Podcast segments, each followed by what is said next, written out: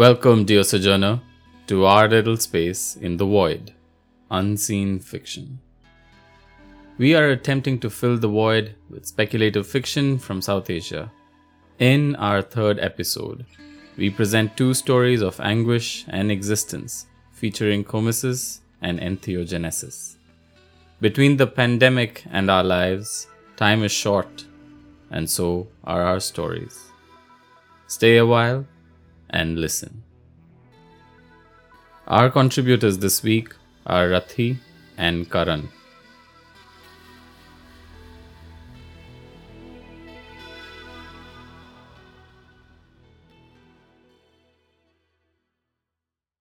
Fairest of Them All by Rathy. Noir woke up with a start. She had an interview today and she was hoping to get this job. At the age of 27, she was still unemployed, single, and living with her parents. She desperately needed the job, but she had got the same response everywhere she had applied. See, we want someone who will fit well with the team and not stand out like a sore thumb. Frankly speaking, you don't look like us at all. Noir knew she looked different. Her mother had gorgeous skin that shone in the sun and was the color of dark chocolate. Her father was even prettier with his hazel colored eyes. Her brother was the pageant winner for five continuous years and spent more time tending to his olive colored skin than anything else. Unfortunately for Noir, she was born with pale blonde hair, ocean blue eyes, and skin as pale as the snow. On the day of her birth, mother said the nurses had tried consoling her, saying, Babies change color over time. Your baby will get her golden brown skin soon. But her skin remained white, and her parents named her Noir. Beauty should be there at least in the name, they reasoned. As a child, she hated going out with her mother. One look at her, and everyone would start suggesting treatments and skin creams. Once an aunt had locked her up in a tanning room longer than normal in the hope she'll catch some color. Noir had to be rushed to the hospital for second degree burns. Her skin healed but remained pearly white. Her grandmother fed her black coffee five times a day. Noir turned insomniac, but her skin remained pale and stubborn. School and college were different hellholes altogether. Bullied for her skin color, she was called several nicknames through the years. The very demeaning Snow White stuck with her for ages. She couldn't wrap her head around how anyone could compliment and insult her at the same time. But then she encountered something worse. After a steamy session, her first boyfriend kept stroking her skin. He said it was on his to do list to hook up with a white skin. The complete lack of melanin turned him on like crazy, he added. Noir left his house, confused and feeling very disgusted. After college, Noir had tried online dating, but not many swiped right on her. The ones who did were the likes of her first boyfriend, fetishizing her skin color and her look. Noir let the shower wash away all the ugly memories. Today would be a different day, she hoped. She hesitated while reaching out to her usual body wash. Her brother had bought her a special lotion, Berry Berry Dark. It had canthaxanthin and carotenoid, he said. He had got it specially made for her to darken her skin. She remembered being devastated by the gift. Today is the day, she thought, reaching for Berry Berry Dark. Today is the day. Rathy says about herself My one party trick is to tell stories and make you fall in love. Contact her at IRAT triple Z on Twitter.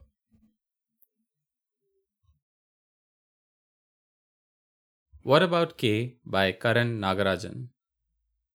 Waiting in his room behind a cigarette, all he could think was if he'd like to eat outside or at home. He couldn't wait any longer. It had been a long day running around to get the forms and registrations for his new semester done. He had just scooped up some time to get back for a bath before he could go over to meet her. When will she call, damn it? he exclaimed to himself, putting the cigarette out in the corroded Threpton box. He turned over and turned up the volume. Tool was playing and began to slowly drift away with smoke filling the room. The new neon green bulb he had brought had been more than just a psychedelic friend to him. Seemed like a cold, boring night ahead if the net didn't get any better. Every day he prayed. Valve were such gods to have created Dota 2, although S2 were the ones who were getting him through the wait for it. He wasn't quite certain where or what he would be when Dota 2 would come out, with his college just getting over and the requirement of a job to facilitate his survival. The mattress, like time, had slowly slipped away from under him as he ashed the joint. The matter for the present was neither net had gotten better, nor had she called, a matter of utmost concern. At once, a joint needed to be rolled and smoked to spend the time thinking what should be done. Is there food at home? He stormed into the kitchen. There was rice, some dal, murukus, Oreos. He reached out and ripped the cover open and popped two of them straight into his mouth. It was only 11:30 p.m. At 2 a.m. the net would get better. He retreated back to his room, sneering at the grass. I will not fight you, the grass replied. Give yourself to the dark side. It is the only way you can save your brain. Yes, your thoughts betray you. Your feelings for them are strong, especially for me. You have a bored mind. Your feelings have now betrayed it too.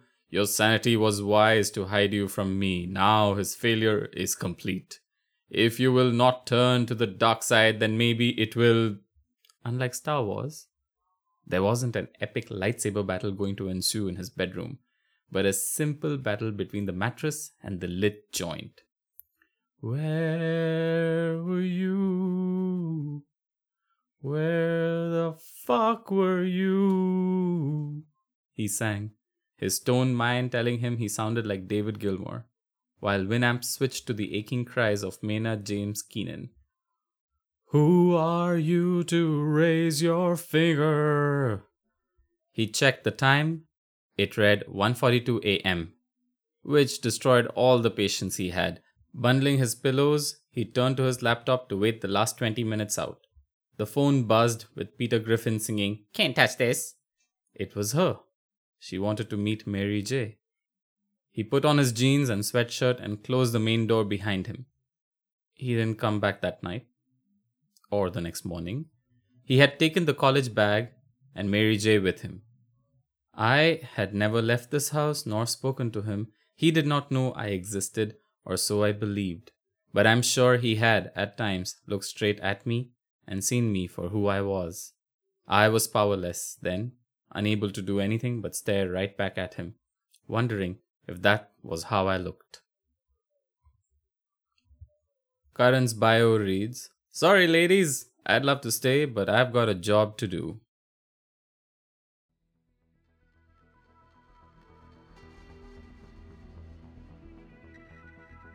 Twice a month, Unseen Fiction brings you speculative flash fiction crafted in South Asia.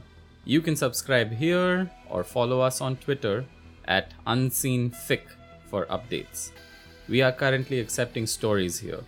If you would like to get in touch about collaboration, narration, sponsorship, or feedback, you can DM us on Twitter or email unseenfic at gmail.com.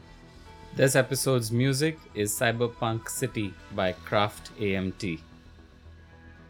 Thank you, and see you next time.